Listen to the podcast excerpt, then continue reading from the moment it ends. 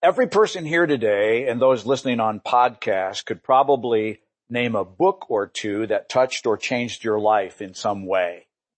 A short list of mine might include Deeper Life in the Spirit by Hobart Freeman, 1978, Apples of Gold by Gary Sweeten in 1986, Where Do We Go From Here by Dr. Ralph Neighbour in 1991, and The Challenge of Jesus, written by N.T. Wright in 1999. But far and away, the book that's had the most influence in my life has been the Bible. The Bible is the runaway best-selling book of all history. Uh, right now, it's estimated that over six billion Bibles have been printed and distributed to date. Historically, it's been the most powerful influence on culture and literature, art, and civilization. My conviction is that today as followers of Jesus, it behooves us to read, study, and apply the Bible the best we can to our everyday, workaday lives. Something I've been trying to do since I first became a follower of Christ 38 years ago. It's to that end that this morning we're launching a new series of sermons that I've titled Finding Real Life in God's Great Story. Specifically, we're going to be studying through uh, the book of First John in the New Testament.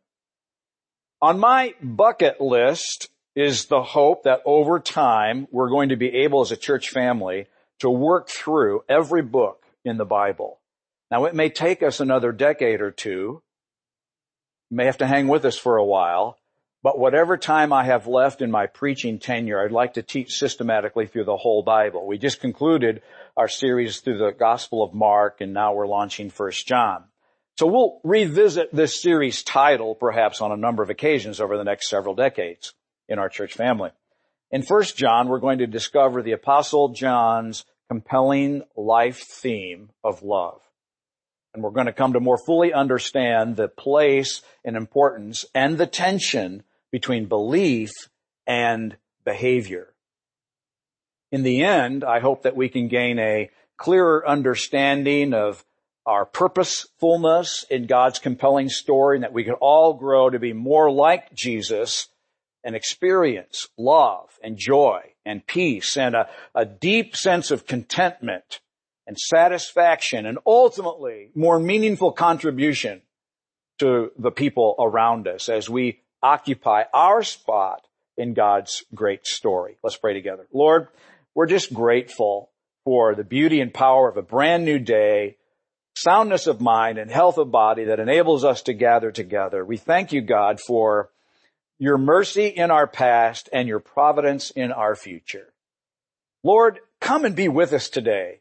We know that your promises where even two of us are, there you are. And so we honor you as the guest here today. And not just in this room, but next door in Vineyard Kids, where they're learning to worship and grow and serve and pray for one another too. Lord, may we be different than when we came. Uh, Holy Spirit, bring your kingdom in all of our lives in the way you know we need. If it's encouragement or challenge or heal- healing or conviction or some mix of everything, have your way. Put power on your word to our lives in your name. Amen. Now you think it's strange, wouldn't you, if we were to go out for lunch after church today to Avanti's or Steak and Shake, and after we were seated at the table by the host, if I began to eat the menu. Not only would I have a difficult time chewing through the plastic laminating, but if I could, I, I just don't think it would taste very well. And that's because you aren't supposed to eat the menu. Rather, the menu describes the meal. The meal is what you're after. That's what you're supposed to eat. John Wimber, the founder of the Vineyard Churches, uh, was once quoted as saying, the Bible is not the meal. It's merely the menu that describes the meal. The meal is the real life that Jesus said he came for his followers to experience. John 10:10, 10, 10, Jesus said, Satan's purpose is to steal, kill, and destroy, but my purpose is to give you a rich and satisfying life. So the meal is the rich and satisfying life that Jesus desires us to experience.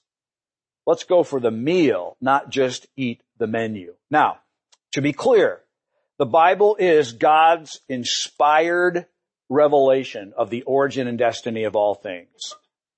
66 books. It's got 39 in the Old Testament or the older Testament, 27 in the New, written by 40 different authors of different occupations in three different languages over a period of 1500 years. And these 66 books unite to form one sweeping story about a king and his kingdom. And each of the 66 books has a part to play in moving the compelling, sweeping story forward. Each of them has a special role to play. They contribute to the story in a unique way. You know, think about them really kind of like the chapters of your life story. In your life story, some of the chapters just paint the setting. They provide history. Some are exciting and, and adventurous and, and others are dark and painful. Some chapters move excruciatingly slowly. Others are explosive with activity. Some uh, are deeply treasured. Some chapters you'd just like to forget. Well, the Bible's 66 books are kind of like that, you know. They're filled with history and genealogy, poetry, proverbs, songs, prophetic oracles, riddles, drama, biographical sketches, letters, sermons, and apocalyptic forecasting. And they're rooted in eternity in the past and they conclude in the new heaven and the new earth in the future. But the Bible is, above everything, a, a true and honest and reliable story of how men and women and children of all ages and all cultures have lived out their life in the context of a relationship with the living God.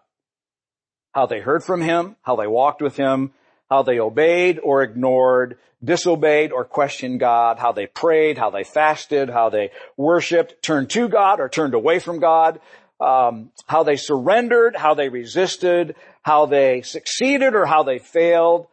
Sometimes their stories are expansive, sometimes they're, they're short.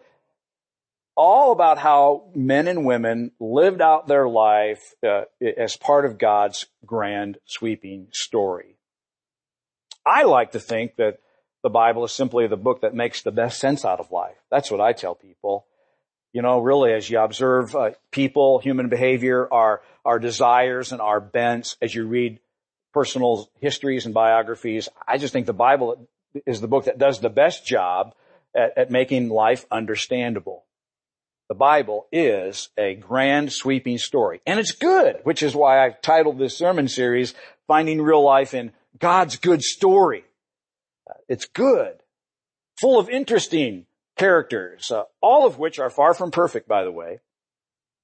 Uh, compelling plot, lots of mystery and unresolved themes, family drama, political strategy, murder, mayhem, uh, love and romance, all mixed together in a great story. But it's good. And, and, and better yet, it has a great ending.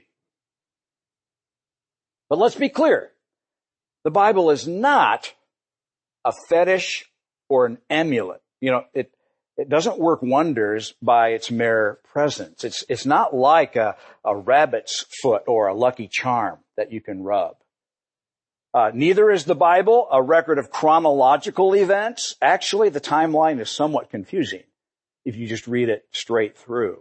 The Bible is not a theological textbook. Uh, there are there are many subjects that are treated in an incomplete or even passing uh, fancy. Neither is it a compilation of life's uh, of answers for life's perplexing questions. I, I, don't find that the the analogy of the Bible as an owner's manual is particularly helpful because frankly, it's not a very good one if that's how you approach it. After 38 years of reading and studying the Bible, I will say that I have still a lot of questions about it, to be honest. Uh, there are things in there I just do not understand. There are things in there that appear contradictory no matter how we've tried to manage our way around them. Uh, And frankly, when people tell you, well, the Bible clearly says, I just warn you, like, just be careful. Because scholars who love God and value the scriptures as breathed out by God, inspired, the word inspired doesn't mean like you're overwhelmed with emotion, like when you see the ocean or a sunset. I'm inspired. That's not what the word means. It, it means literally expired, breathed out by God as men under the influence of the Holy Spirit recorded it. But uh, men and women who love God value the scriptures as inspired and have a command of the original languages and original cultures come to different conclusions on almost every subject in the Bible. That's why there are 22,000 Christian denominations, not to mention the non-Christian ones. Uh, you know, things like predestination and election and faith and works and baptism and the extent of Christian liberty and grace and the nature of righteousness and the person and work of the Holy Spirit and healing and God's promises and answered prayer and the divinity of Christ and what happens at the end of the age and is there a rapture or not and a thousand other things. People uh, come to different conclusions. Now, please hear me. It, it's not to say that we can't know anything. Okay? We, we, we can be certain of Jesus. The historical Jesus. We can be certain of, of his virgin birth and his sinless life and his sacrificial death and subsequent res- resurrection. I mean, these are certifiable historical facts. But, but on many other subjects, friends, the Bible just isn't that clear. If it were, uh, we wouldn't be so confused.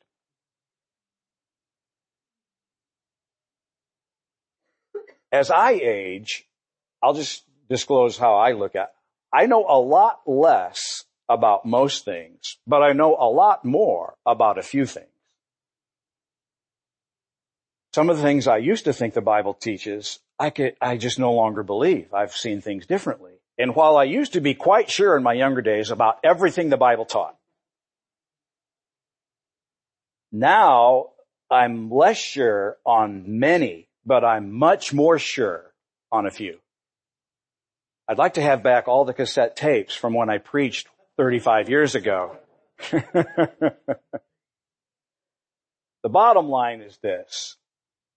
Please don't hear me say what I'm not saying. I just want to say, as followers of Jesus, we need to give ourselves to a lifetime of reading and studying and reflecting on and doing the Bible the best we can with the help of the Holy Spirit. Do that with an attitude of humility and teachableness. So as we prepare to study through 1 John, I want to suggest just a few things to keep in mind as we do this. Um, first, get a Bible or get a Bible app. Um, I suggest a, an easily readable translation. I might suggest the New Living, which is the one we're going to use. Um, you may consider Eugene Peterson's The Message translation. It is a translation for those of you who wonder. It'll help you understand the street language of which the early hearers of the Greek may have actually understood.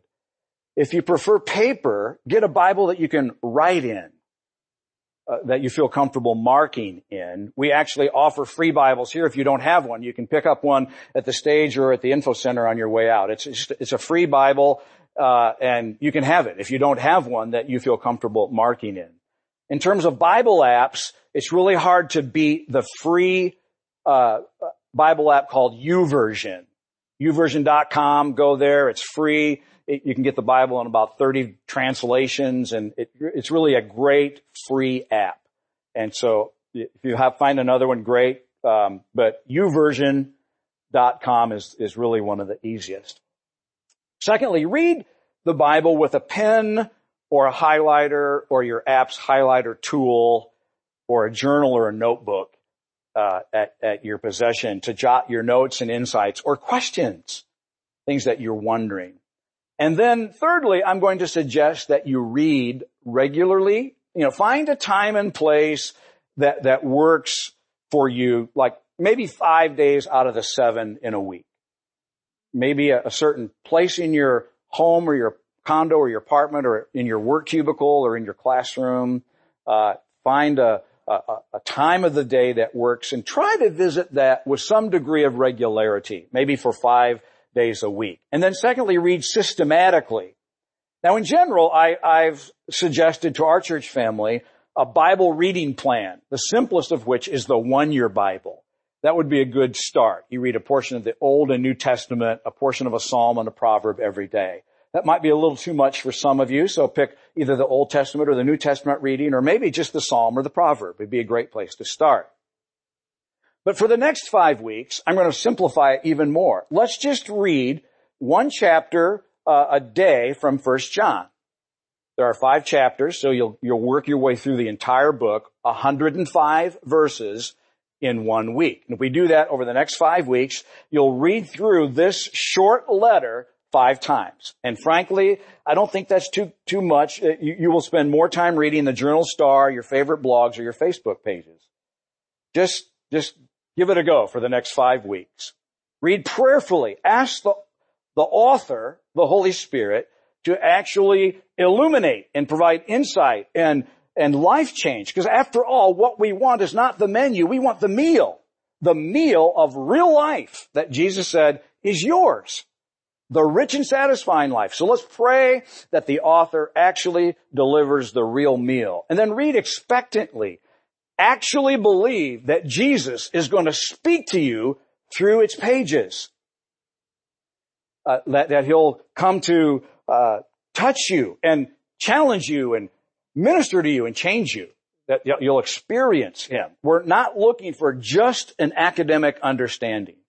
There is a, we, we subscribe in general to the grammatical, hermeneutical, historic way of interpreting the Bible, that the original authors did mean one thing when they wrote it to one particular group of people. But the, the neat thing about the Bible is that the Holy Spirit can take what was intended for one group of people and can apply it to our lives today, thousands of years later. And it's a living word. And so let's ask the author uh, to speak to us through the living word and expect that we actually meet him in the pages. Now, if you have not yet identified yourself as a Christ follower, we're, we're glad you're with us today. Uh, and, and we would uh, issue you the challenge to begin the adventure of reading the Bible if you haven't already done so. If you're a new, brand new believer, or you're just coming back to faith after maybe years of absence, then start the adventure of reading the Bible for yourself with an open and inquiring mind. And First John is a very manageable way to start reading the Bible because it's uh, short and impactful. If you're a growing saint, then I would say, you know, it's likely that you've read this letter before, but I encourage you to approach it as a living letter, knowing that there's something fresh in it for you this time through. And if you're a maturing saint, my age or above, or you've been in the faith for a long time, I'm going to encourage you to resist the notion that you've been there, read that. Because that's often how we approach the Bible. Ah, oh, I've been through First John so many times. Maturing saints need to have a high tolerance for repetition in kingdom life, doing the same things over and over again without getting bored. So I'm going to challenge all of us, no matter where we're at, to be asking the question, do I really read the Bible prayerfully, expectantly? And if not, why not? Do I actually expect to meet Jesus in its pages or do I read it to check it off my Christian to-do list and to relieve myself of guilt, the guilt that I might feel if, if I don't read it? Am I really expecting to grow and change because of the Bible? Am I really experiencing the real life that Jesus said is mine to experience? And if not, what might the Holy Spirit actually be nudging me to do as a result? Okay, the book of First John. For those that are unfamiliar with it, it's near the end of the New Testament. The author of First John is the apostle John. John was the son of Zebedee. He was a fisherman by the Sea of Galilee. John's mother was Salome. If, as suggested by John 19:25, Salome was a sister to Mary, then the mother of Jesus, then Jesus and John would have been first cousins, which could explain the special place in Jesus' heart for John, who identifies himself in his own gospel, chapter 20 verse 2, as the beloved or the one whom Jesus loved. His brother was James and they were partners in a family fishing business with two other brothers, Peter and Andrew. John's family is likely very wealthy. We know that because they had household servants. Salome helped with Jesus' financial support and bought the burial spices. John was a personal acquaintance with the high priest who would have come from the upper crust. So it's likely that they were from a well-to-do uh, family of privilege. John and his brother James were nicknamed by Jesus as the sons of thunder. I don't think Jesus meant it complimentary. They probably had fiery personality and temperaments. And it's in the early days of, of coming a disciple, John had dark moments of intolerance. In Mark 9, John said, we saw somebody casting out demons and we told them to stop because they're not in our group. Uh, secondly, he, he was full of vindictiveness. Luke 9 records that John uh, was, was saying once, should we call fire down from heaven to swallow them up? The, the unwelcoming Samaritan villagers. And then he was filled with selfish ambition because he and, and James wanted those seats of special privilege in the coming kingdom. But John obviously changed, which gives me great hope. And it should you too. That we don't have to stay the way we are. I love that about John's life story. How did he change? Well, in the first three years of actually living and walking and doing life with Jesus, Secondly, when he was filled with the Holy Spirit on the day of Pentecost.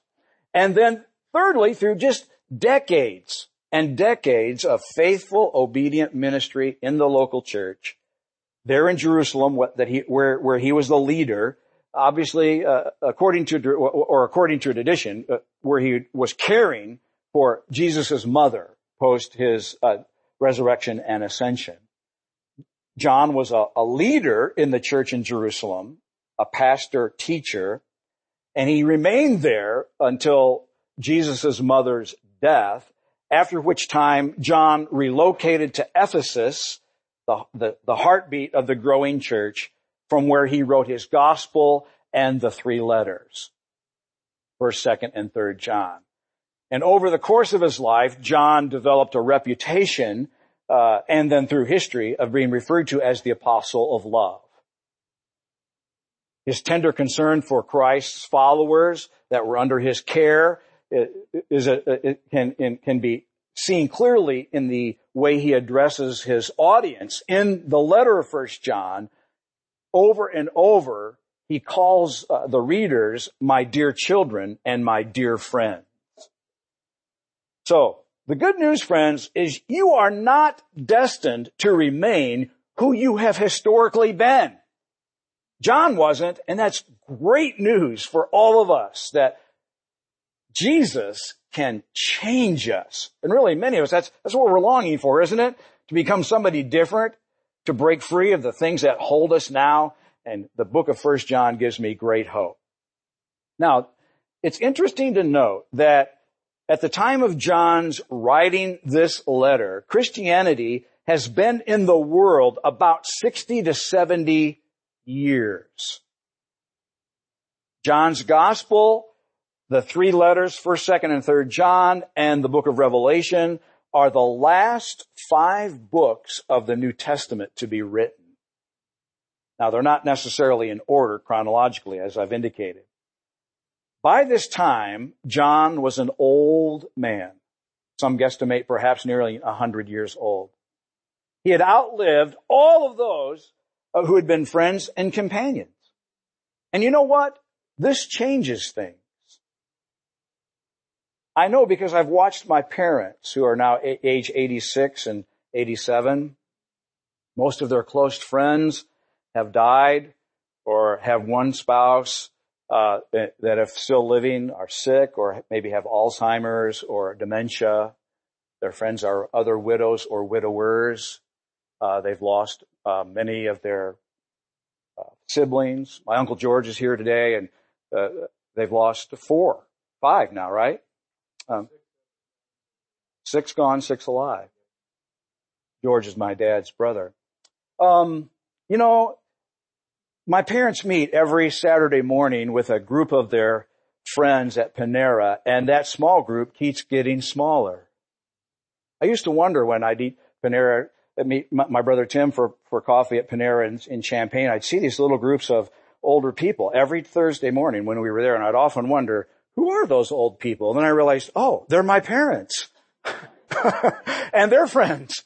And that small group keeps getting smaller. And it changes your perspective on what's important.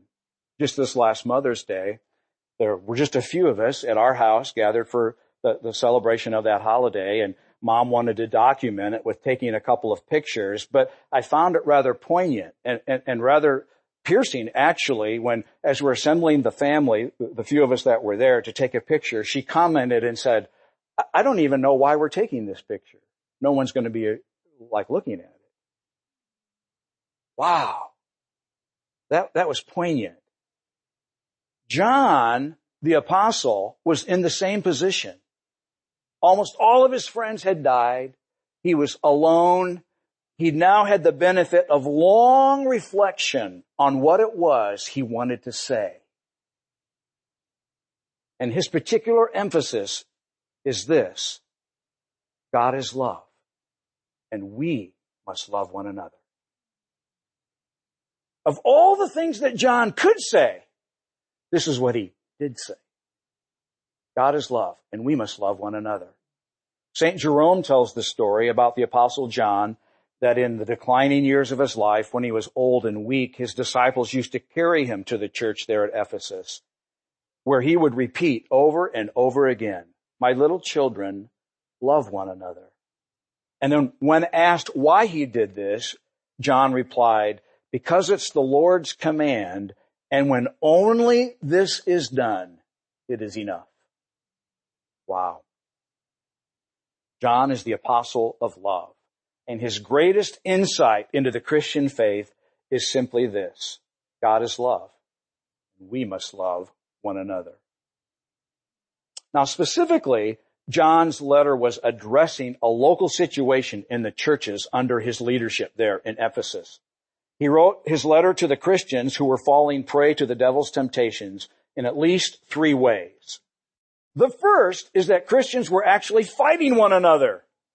And John was quick to, to observe and declare, he who hates his brother is still in the darkness. Secondly, there were Christians beginning to love the world again. In Jesus' parable of the sower, these were those seeds that the farmer planted, then sprouted, and then they got choked out by lust, the deceitfulness of riches, and the cares of other things entering in. And John was warning them of the tragic consequences. And then thirdly, there were, there was a growing division in John's churches. A group of believers had departed from the churches claiming to have special insight on the truth. Does this sound familiar? Tradition tells us that the leader of this movement was a man named Cerinthus, and he embraced a false doctrine called Gnosticism, which simply means special knowledge or enlightenment, uh, revelation. The Gnostics saw matter as evil and the spirit as good. They believed that sin resided in the flesh. And so the Gnostics actually denied that Jesus was a real human being because then God would have identified with evil matter, the flesh. And so the Gnostics actually said Jesus only seemed to have a body. And since the body was evil, hey, it didn't matter what you did with it. And so it led to licentious, unholy, sinful living, and then factions and divisions and ugliness in the church. And John was writing to address these three uh, issues, these temptations: internal fighting, leaving uh, the love of God for the love of the world, and Gnosticism. And in his passionate and very personal appeal, John was earnestly trying to communicate three simple messages that we're going to unpack in the next weeks. First, love is the most important thing. Now in the Greek language, there are five different words that translate the English word love. But in English, we have one word, love. And we love hot dogs, we love potato chips, we love our dog or our cat, we love our job, we love our boyfriend, our girlfriend, our, our husband or our wife or our kids or our grandkids. We love NASCAR, we love the act of love. We just love it all. And that can be very confusing in English, but not in the Greek so much because you could select from one of five different words and you could be very precise. And it's interesting that the word or the form of it that John chooses to use 62 times in his letter is agape. That's a transliteration of, of the Greek word. It, it, it's the God kind of unconditional, uh, not based in what others do to you kind of love. It's the God kind of love. The kind of love we see in Jesus as he walked. Not once does John use any of the other four Greek words for love. So above all, at the end, when it's all said and done, what matters most is that God is love and we're to love others. This is the banner cry of the New Testament. Paul, the apostle in 1 Timothy 1 says, the purpose of my instruction is that all believers would be filled with love. The apostle Peter in 1 Peter 4 8 said, most important of all, continue to show deep love for others. It covers a multitude of sins. And James says, love your neighbor as yourself. So if we could summarize the message of the New Testament, it's that God is love and we're to love others. The second message that John is trying to communicate is, is he's declaring that right belief, we call that orthodoxy, and right behavior, we call that orthopraxy, must both be present. Both are necessary. You've got to have belief and behavior. Neither is complete without the other. You see, it's not sufficient to just believe in Jesus or, or, his incarnation or the substitutionary blood atonement or his coming resurrection, uh, our coming resurrection. You see, a lot of mean and ugly behaving people believe the right things. But on the other hand, it's not sufficient just to behave, you know, to be nice, to love other people, and to have a moral life. The world's full of nice people who don't believe anything. You've got to have both, is what John is saying. The signs of truly belonging to Jesus are to believe and behave. And then thirdly, John is saying that regarding right behavior, orthopraxy, Christians always live in tension. Tension between equally universal, equally powerful beliefs or orthodoxies. So orthopraxy lives between orthodoxies. Your behavior lives between beliefs. Let me illustrate. We're, and we're going to explore this in a lot more detail in the weeks to come. I use the word tension because it's descriptive. In physics, the word tension refers to a, a, a force that pulls or stretches something. It can also indicate uh, the actual stress that's created or the effect of forces pulling. So if you imagine in my in my hands this this lovely screen door spring that I'm now stretching, you see it? When when when it gets stretched, stress is created, right? And it's like ding, you know, the bigger the spring, the more damage it can create when you, when you let it go. Like you think of your garage door spring, for, for instance. in God's kingdom, right behavior is always lived in the tension of two equally universal, equally powerful truths. Truth seldom stands alone. Now, for Westerners who value logic and reasoning and argument and linear thinking and right and wrong, yes or no, black and white approaches to doing life, this concept is very challenging. It may be for you this morning. But let me, let me just illustrate it a little farther. Uh, imagine that we're exploring the requirements for sustaining life. On, on one end of that spring as it's stretched is the truth that we need water. But then on the other hand of that spring is the truth that we need food. Which is true. Yeah, both, right. We live in the middle of that tension.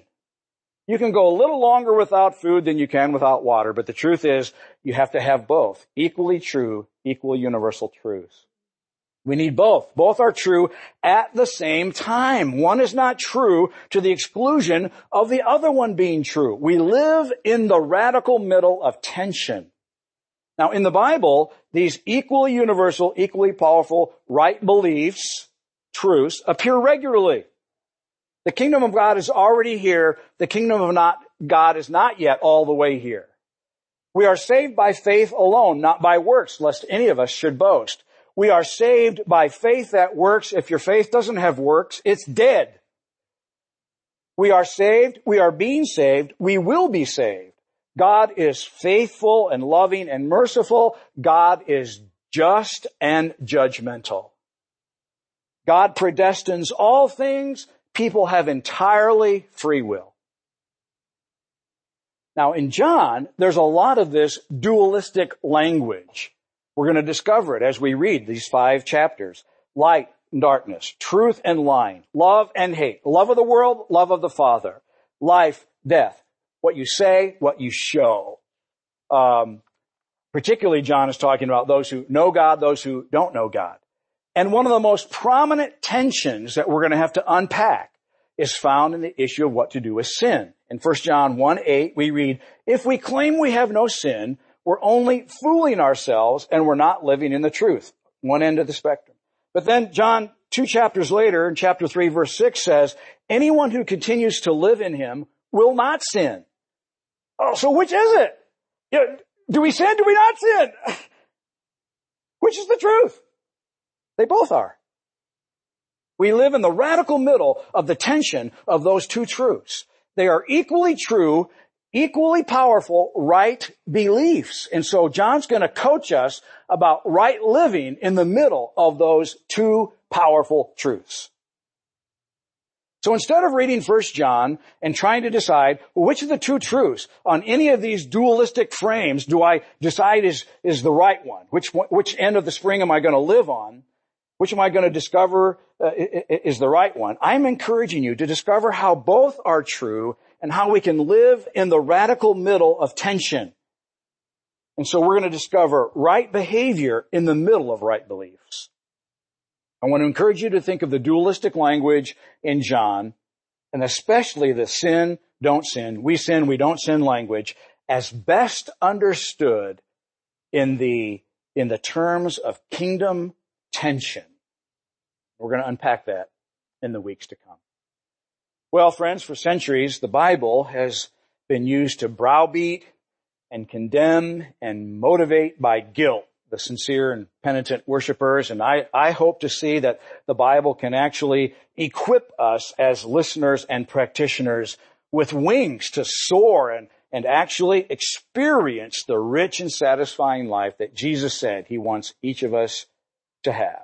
That will not be satisfied with eating the meat, the, menu, but we'll, we'll give ourselves to dig deeper in the letter of First John and experience the meal of love and joy and peace and purposefulness and contentment.